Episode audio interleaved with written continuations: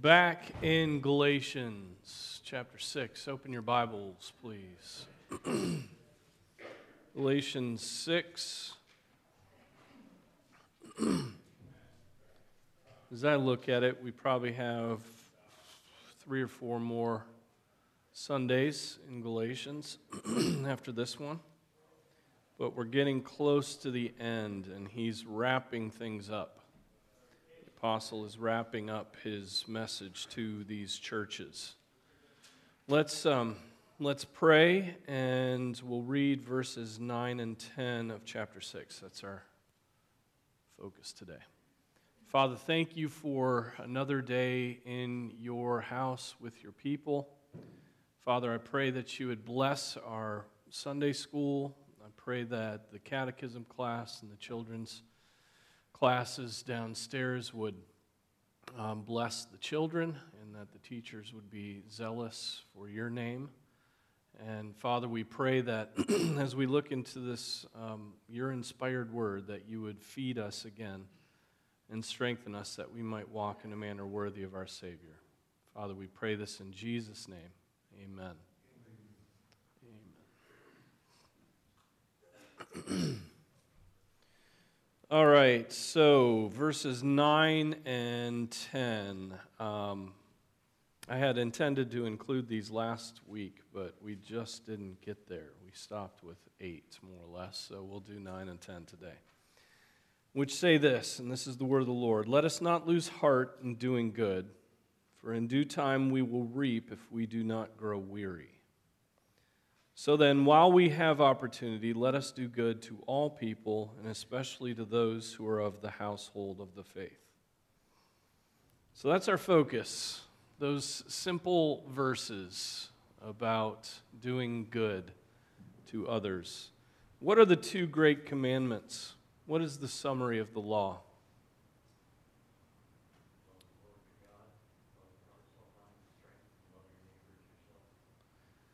Yes. It is, You shall love the Lord your God with all your heart, with all your strength, and with all your mind.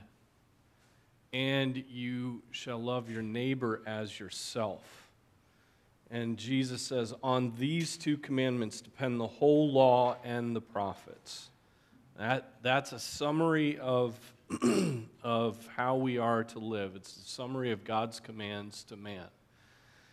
And so you shall love the Lord your God. We understand that. And that is, um, you know, the, the outworking of that is the first table of the Ten Commandments, the first four of the Ten Commandments. And then love your neighbor as yourself is the second table of the law, those commandments 5 through 10. And we, we are to love our neighbors. The the Christian faith is not a Christian faith is not a monastic faith.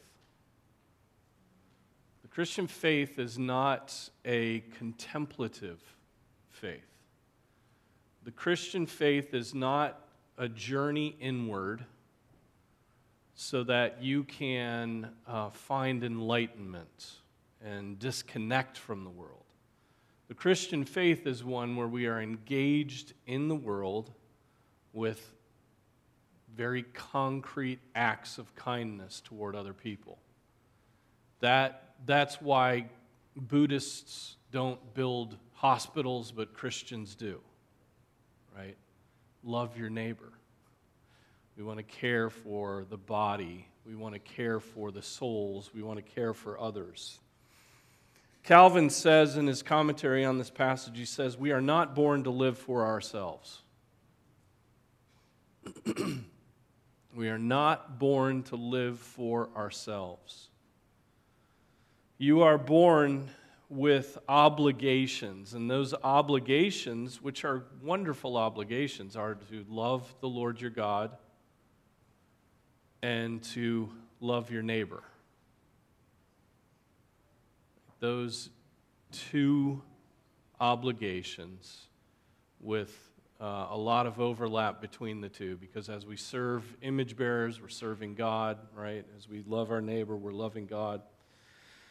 Um, but the difficulty, the difficulty we face in, in doing good is it's wearying. It's very tiring to persevere in doing good. Uh, it's wearying um, because of our sin, it's wearying because of our selfishness, it's wearying because of the constant needs and demands in a fallen world of caring for others. And so we have a tendency to grow weary, or as, as it says in our translation, let us not lose heart in doing good. Um, and the reason we, perhaps here's another reason, not just because of the massive quantity of work that needs to be done, but, but we, um, there's a lag time between planting and harvesting. Right? That's what we looked at last time. You reap what you sow. Right? But there's a lag time between planting and harvesting. And we want to plan and harvest. Plan and harvest, right? As fast as we possibly can. We want to exhort our children to follow the Lord, and we want them to do it right then, fully, without any complications. But that's not how it works. There's a lag time between reaping and harvesting, between sowing and harvesting, sorry. Between sowing and harvesting, between planting and harvesting. There's that lag time. And so we, we just, we don't want to wait. And it's so fatiguing, right? When you love your neighbor and they just don't respond to you at all, they rebuff your attempts to love them, you know? and you exhort your, your friends and he just he just won't he won't listen.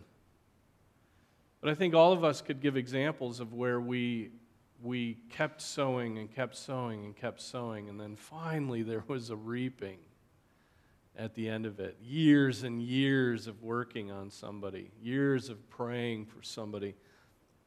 In this respect i always think of um, a widow in the church that when I was back in Bloomington, a, a lady named Rita Cuffey, really weird um, academic. Her husband was a, a trained astronomer who studied at Harvard and then taught at IU. And she, so she was a faculty, you know, wife and at Indiana University. And he was just a he was an atheist, but a nasty one. I mean, just, but he came to church. But nasty. He would, ju- he would talk in the middle of people teaching Sunday school. He would talk in the middle of sermons, and he would just be like, and she prayed for him for 50 years, and he came to faith.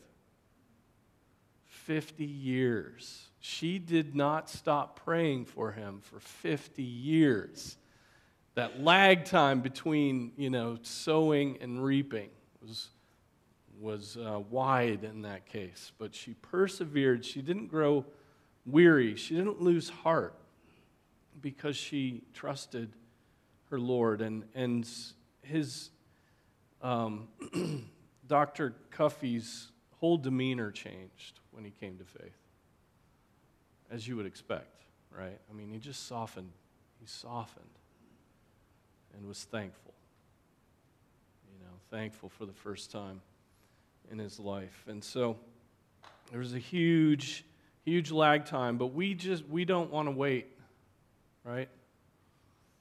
That's the hard thing. It's the very difficult thing about doing well. It's the hard thing about counseling. It's the hard thing about pastoring, it's the hard thing about parenting, it's the hard thing about being a professor, and uh, it's the hard thing about teaching um, somebody to fix a, an automobile. they don't have instantaneous knowledge, they don't have instantaneous maturity. um, but we can't lose heart because of that. The other, the other uh, thing that hurts is um,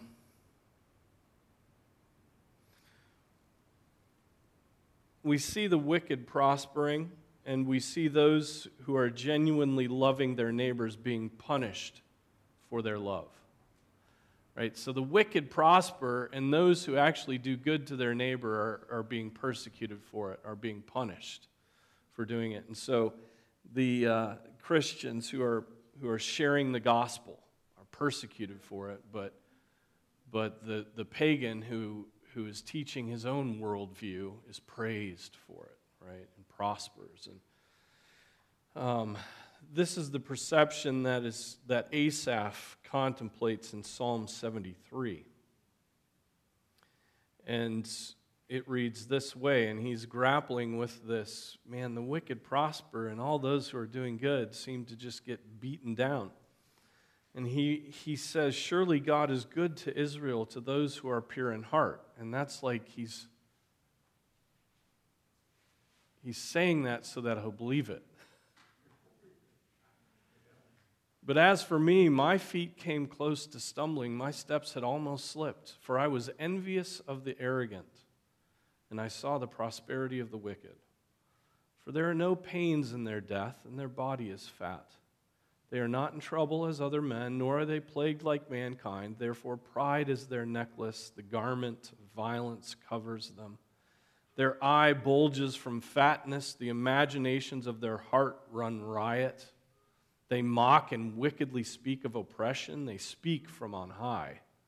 They have set their mouth against the heavens, and their tongue parades through the earth.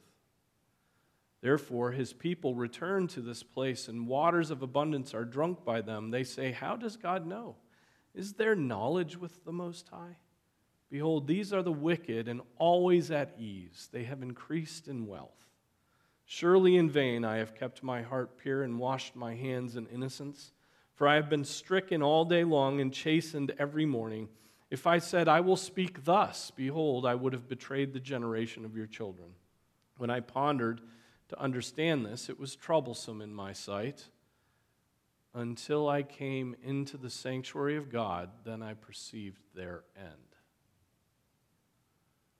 Right? So the, the, the resolution of seeing the wicked prosper and seeing the righteous be punished for their righteousness is perceiving things that lie ahead for those two groups, right? Perceiving the end of those who are wicked. And when did he perceive that? When he came into the sanctuary of God, when he came into the temple, when he came to worship the one true living God.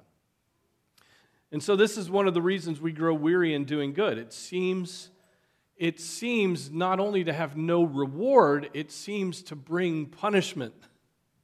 It seems to bring rejection. It seems to bring uh, pain. And so we don't do well because it, we don't do good because, because it, it, it hurts. Um, because there seems to be punishment attached to it. And then, of course, the reason we don't do persevere in doing good is we go through seasons of selfishness. Seasons of selfishness. That was a very favorable way of me to put that, right? Seasons of selfishness. I sound like an evangelical mainstream pastor. we are selfish. We care about our own comforts and our own kingdom and our own household. But it takes a lot of effort for us to care beyond that, right? To to care for our neighbor. And we forget the command of the Lord and the reward that he promises. And so we simply serve ourselves and not others. And, and that's, you know, serving yourself, that's, that's your reward. That's the fullness of your reward. Um, but serving your neighbor, serving others, serving your enemies, um, there's reward that God gives beyond what you receive now. Um, we often think that our doing good has no real effect, right? Because that sowing and reaping, that, that distance between the two. So, so when we warn somebody from their sin and they do not immediately become fully sanctified, we throw in the towel with fatigue, right? From fatigue. We just, we just throw, throw in the towel. How could you not see these very basic, fundamental, you know, Christian doctrines? How could you not possibly see that?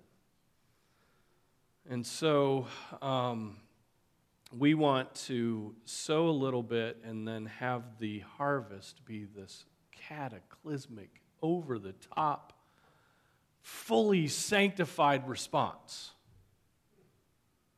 And when it's not, you know, we just get tired. We get tired. Am I going to have to do this again? Am I to going to pray? Am I going to have to pray for 50 years for one of my children? Am I going to have to pray for 80 years? Am I going to have to continually talk about the same things to the same people in the church? And Corey's nodding, yes, you will have to do that in the back. Um,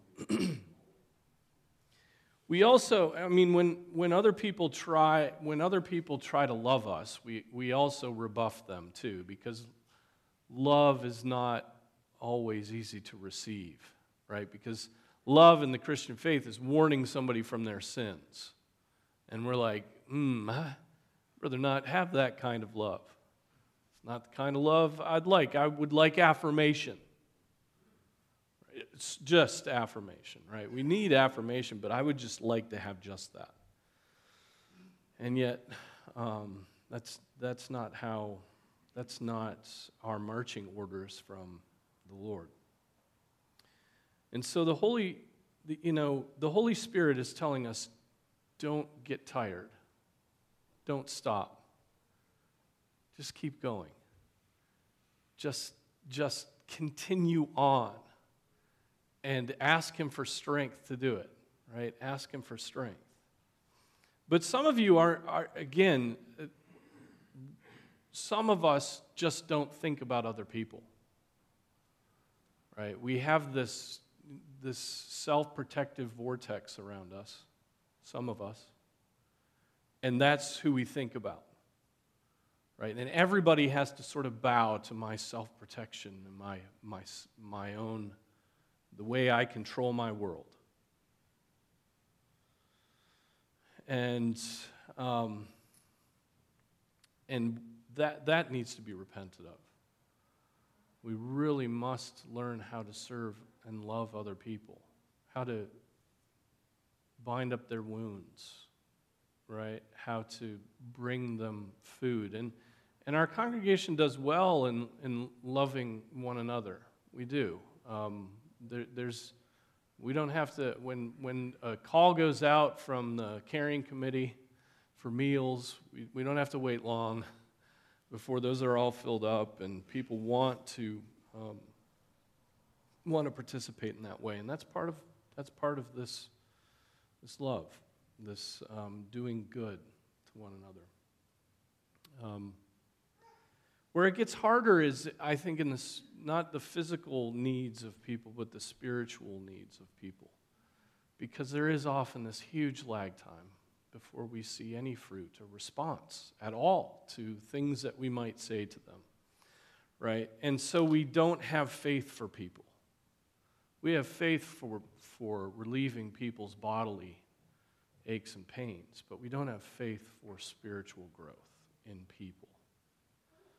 And so we try once and then we grow weary, right? We don't persevere for 50 years in that work. Um, but we have to have faith for people. We have to have faith for people's sins. Your faith has to be stronger than the sins that you're trying to combat in somebody else. You have to persevere. You have to have faith in God in the that in the fact that the timing is God's, right? He says, "Let us not lose heart in doing good, for in due time we will reap if we do not grow weary. In due time.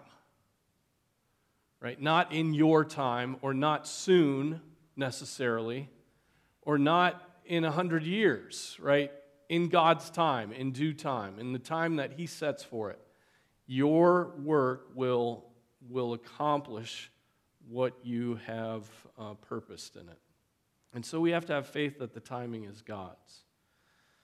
So be faithful and persistent. Be faithful and persistent. Um, you will, you will, in due time, you will reap if, again, you don't grow weary. If, again, you don't um, throw in the towel. If you just lack faith for people and their growth. If you, if you write them off, and we all do this, right? We make one attempt to minister to somebody, and when they rebuff our attempts, not only do we not love them, but we hate them. What a fool. What a fool to reject my perfect counsel. How could that fool have rejected my perfectly expressed love? And we just go from hot to cold, and cold to hot, and we, we and here's the here's the test case for many of us. Our children. Our children. Our children grow up and they no longer obey without being given a reason. They no longer obey without having a, a, a philosophical conversation about, um, uh, you know, the, the philosopher's question is, is why? and that's also the child's question why? Why should, why should I honor my father and my mother. But they grow up and they no longer obey without a reason. They want to know why, and they, they have a will that is active. They have a will that is active, and, and that's good, right? Our children are not us, right? Our children are not us. They are individual souls. And, um, and we as parents, grow weary exhorting our children over the years concerning the same sins and same lack of character. We grow weary. And then what do we do when we grow weary? We check out. We just check out. Or we get angry. Or we get so depressed that we feel impotent, that we can't do anything and we just stew and we stew in our own anxiety. Right? Parents, right? Not getting many nods of the head. okay. All right. So be it. Um, and when we help and we're committed to them and we're praying for them and we're talking to them and and not only are we not reaping, but they're rejecting what we're saying. We, we get quickly discouraged. We grow weary. We think that our doing good has no real effect. We want to sow and reap in the same day. So when we warn them from their sin and they do not immediately become mature, we get depressed. And honestly, we know from our own lives that in many cases our children will not learn until we let them fail and get hurt. And make a mess of things. And that's our way of loving them. oh, man. And it's incredibly difficult to allow that to happen. But we grow weary and we're tempted simply just to distance ourselves from them. We grow weary and we're tempted to throw in the towel. We're, we grow weary and, and just say, Look, that I commend you to the Lord.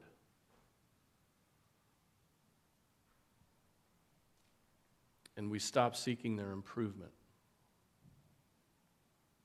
We just forsake them. We stop seeking their improvement. And it's very hard to persevere. It's more, this, more so than anywhere else in my life, my children have the ability to discourage me and hurt me. Oh, man. Yeah. Yeah. I mean, people in the church, the people in the church can, can wound me and hurt me, but it doesn't even come close to how my children can hurt me and wound me, right? Don't you feel sorry for me now? My children aren't back there like hanging there. My children are rolling their eyes at me. but they don't understand it yet. They will when they have their own children. Lord willing. Lord willing. Right? There will. But, but in this, on that front, this doing good, even in your own household with your own children, it is hard to persevere. It is hard to uh, to not let personal offense creep in and go into your own self preservation mode, even in your own home. How many fathers do we know who have done this? Your father may have done this to you. You rebuffed his correction, and eventually he stopped and he just started protecting himself. And then all he did was just buy you gifts and, and long for your love but he stopped improving you. Right? He stopped, he stopped exhorting you. He went into self preservation mode. And we must never go into self preservation mode as Christians because that is to grow weary in doing good. That is to just, that's not to trust God that, that, that sowing will lead to any reaping, right? You have to keep going. Why shouldn't we give in? Because of the promise of the second half of the verse. In due time, we will reap if we do not grow weary. We will reap in due time.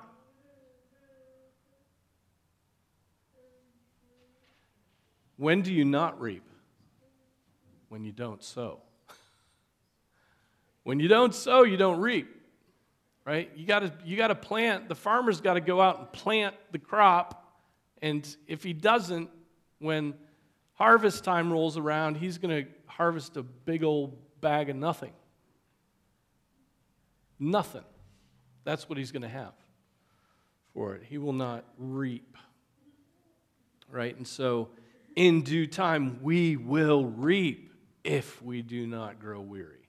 So God promises that He will bring a harvest if we don't throw in the towel, but He promises it in due time. And that's where, that's where we get frustrated, I think. I think that's where the tension lies for me. It's like, I want instantaneous harvest. And, I mean, that's not how it happens. Sometimes rarely, sometimes there does seem to be like an immediate harvest, right? Somebody's ripe for the gospel. Somebody's done all the wearying work, and you come along at the right time and you give them the gospel, and they're like, I love Jesus. And you're like, yes. it's like instant reaping. And they, you know, they, they then enter the church and they become like uh, a pillar in the church. And you're like, wow, okay, that was some serious. But the, the calling we in general are to have is God will give us the reward in due time, that we are to wait on the, wait on the Lord, that we need to think generationally, not hourly. Think generationally, right? Not minutely, as we are usually given to. And persevere in doing good. Um, Have faith. Right? Faith is to keep on doing what is right and good despite response. That's faith, right? Keeping on, keep going. Right? That doesn't mean we don't pivot and try different different methods. It doesn't mean that we don't try different strategies, but the fundamental thing we need to do is to keep going. Okay. Um, in personal disciplines, think of personal disciplines you have. Well, I hope you have. Right? Praying. Praying, praying, praying. How often do you pray and you're like, haven't seen the Lord respond to that prayer? Well, keep praying, keep praying, keep praying, keep praying, right? Um, you, you, you read the word and it doesn't seem to have any impact on your life. Well, keep reading the word. In due time, you'll reap, right? Keep reading it, keep reading it, keep reading it. And six months later, there'll be one half of one verse that just blows your mind and completely reorients your whole life. But if you had thrown in the towel, you wouldn't reap that. You would just, you, you, you wouldn't have gotten there, right? And so give that 20 minutes of every day to reading the word and praying. And then in due time, you will reap. It's 20 minutes, right? It's shorter than the last video the influencer you give a lot of time to dropped. And it's Almighty God. And it's sharp and active and more powerful than you can imagine. The Word of God. Okay? And so give that 20 minutes to it, and you may languish in it. It may be three years before God gives you the sort of reward that you wanted on day one. But just keep sowing. Verse 10 So then, while we have opportunity, let us do good to all people, and especially to those who are of the household of faith. Who are we to do good to? Who are we to serve? Who are we to care for? Who are we to do good to?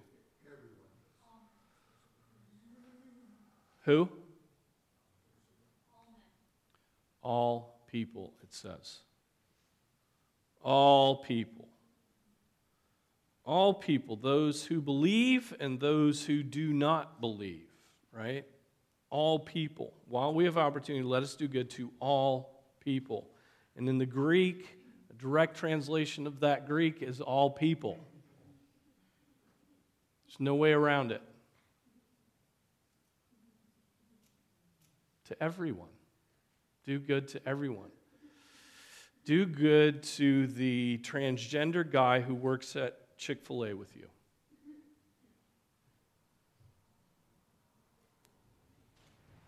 You know, and then we have to figure out what doing good means. But if he has bodily need, if he has some emergency, you should be the one to help him. And you know his soul's in danger, and you should be the one to tell him about faith in Jesus Christ and maybe not just mock him. Calvin says now, when he says unto all men, it is to teach us that although we may be so disgusted by others that we do not want to do them good, we must. Nevertheless, show kindness because God commands it. You know, that's exactly why I read Calvin. Calvin's like, he just, he doesn't give us a pass. He's like, he knows human nature. And so when he says, yeah, you have to serve even those that disgust you, finally somebody's talking about reality, right? We, dis, we despise and find people disgusting. Can we admit that? There are people we refuse to serve because we find them disgusting. And he says, well, Nevertheless, God has commanded you to show kindness to that person and to serve them. Oh, man. And then there's this priority, though. There's a hierarchy, there's a, there's a preference that we're supposed to show to believers. There's a priority. The Holy Spirit says, especially to those who are of the household of faith. So even though we're called to love and serve all people, we're especially to be focused on our brothers and sisters in the church. You know, the deacons have a, have a flow sheet. If they get requests and it comes from a member, that's top, top priority. If there's a need, the deacons serve the church first.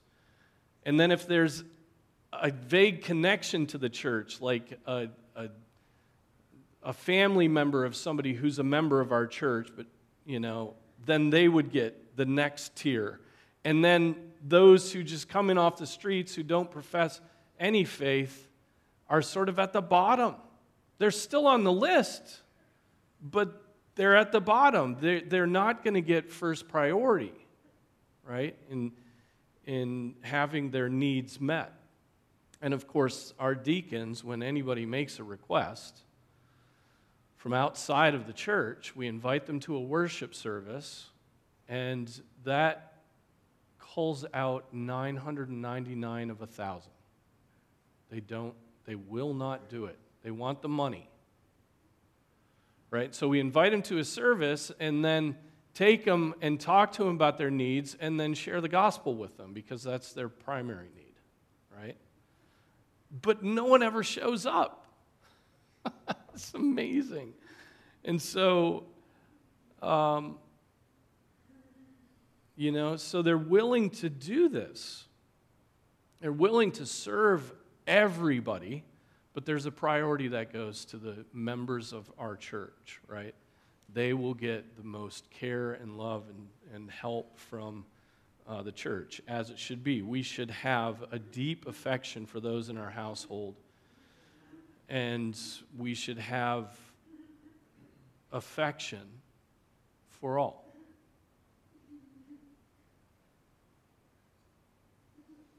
Calvin says, although a person who helps his neighbor loses whatever he has given, he is in fact laying up treasure, like the one who sows upon the soil in order to reap a crop in due season.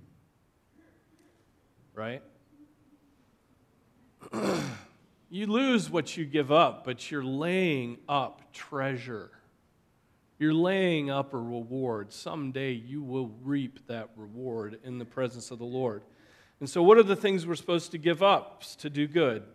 Um, money is one, possessions is another, but time is the most difficult. Time. Right? So give money's the easiest to part with for some. Possessions are easy to part with for some. Time is hard, it seems, for all of us to part with.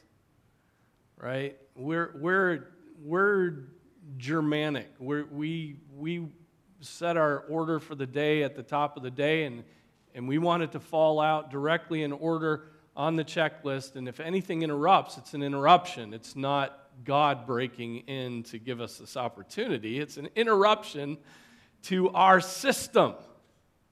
You know, that's me. That's me. Man, oh man. But what does the scripture here say?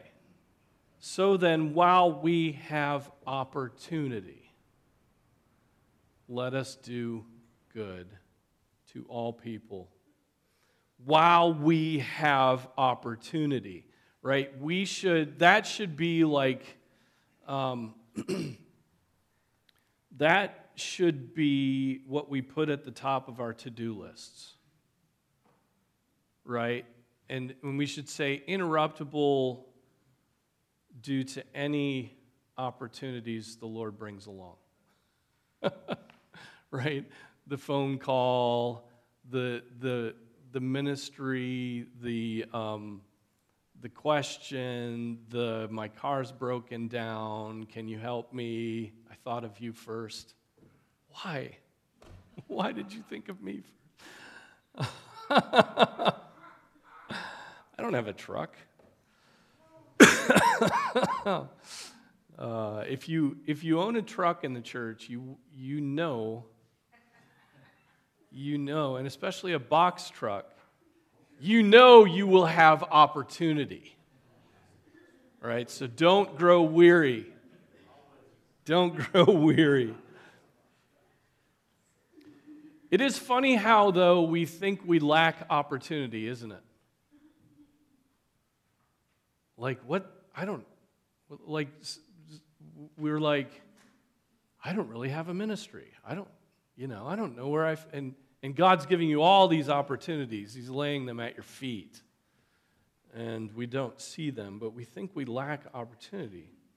And then here's the other thing you have to act while you have opportunity because you will not always have opportunity. You've got to strike while the iron's hot, right? If you don't, you will lose that opportunity then you will lose the opportunity to sow, then you won't reap, then you won't receive the treasure in heaven, right? And so while that opportunity is there before you, rather than seeing it as a burden, see it as, well, this is, in a sense, selfish. See it as there's reward at the end of this work. There's actual reward from God who doesn't give you know, tiny little gifts. He owns the cattle on a thousand hills, right? So we will not always have the opportunity. And here's another reason you may not always have an opportunity wealth comes and goes, strength of body and mind comes and goes, right? And closeness to others comes and goes. Life is short.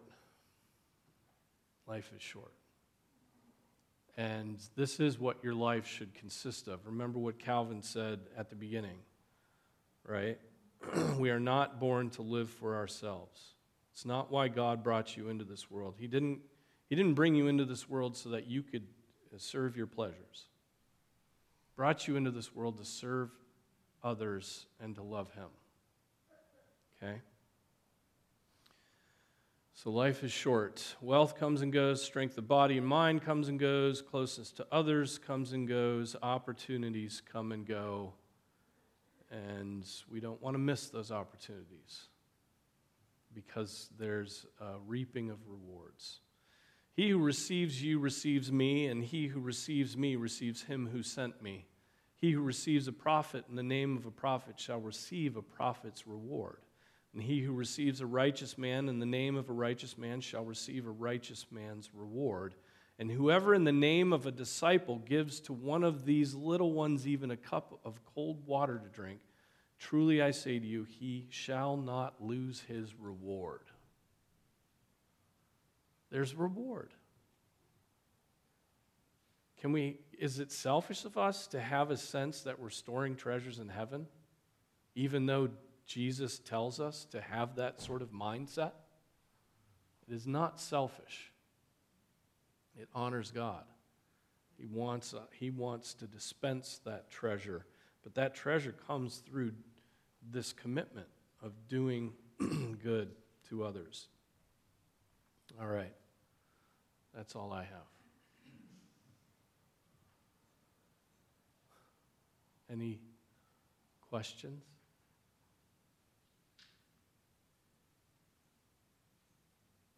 Comments? Helpful distinctions you want to make? Yeah. You keep referring to Calvin. Yeah. Obviously, I, I know who he was, but you keep referring to reading from Yeah. Calvin. What are you reading from? Right. He he has a commentary on the book of Galatians. That's what as does Luther, and it's good too. But Calvin's a little more, unbelievably, Calvin's a little more down to earth than Luther, which is saying a lot. Because Luther's earthy, you know, but Calvin is just, is actually, it's not, it's not a commentary, it's, it's sermons on Galatians. Sorry. It's sermons on Galatians. He also has a commentary, but I've been reading from the sermons. And uh, I like the sermons better than the commentary. But, um, well, let this sink in, you know, let this convict us that this is, this is, our, this is our life, is to do good to all people and to especially those of this, of this church of, uh, and believers beyond this church. So let's pray. Father, we pray that you would help us to not throw in the towel and become weary in doing good, but that you would bless us with perseverance. Bless us with a, a taste for the, the reaping of a reward. And Father, may we trust you and wait upon you. May we not demand that the harvest come in the minute we sow. But give us faith, faith for this work. I pray in Jesus' name. Amen.